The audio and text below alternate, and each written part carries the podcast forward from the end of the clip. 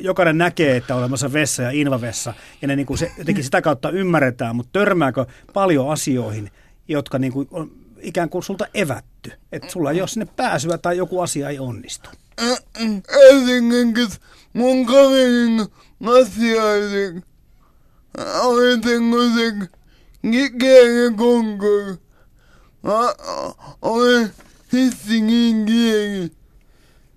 Esimerkiksi Niklaksen kaverin läksiäiset, kun se lähti ulkomaille opiskelemaan, niin Niklas ei päässyt sinne sen takia, koska hissi oli niin pieni. Just.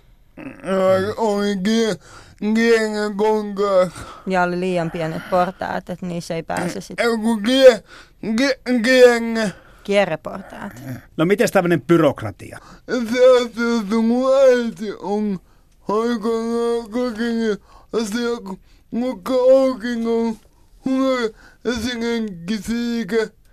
Mm, mm, mm, äiti on kongannut.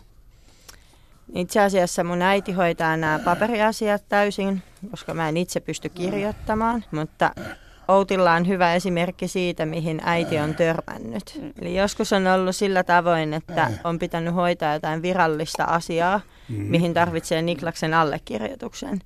Ja sitten äiti on hoitanut tätä asiaa puhelimitse ensin ja yrittänyt selittää, että katsokaa sieltä diagnooseista, että kun ei tämä ihminen pysty kirjoittamaan. Että eihän se voi allekirjoittaa sitä paperia. Ja siellä on sitten väännetty ja käännetty, mutta mitenkäs se loppu? Mä Anni kinko, se, se trukku.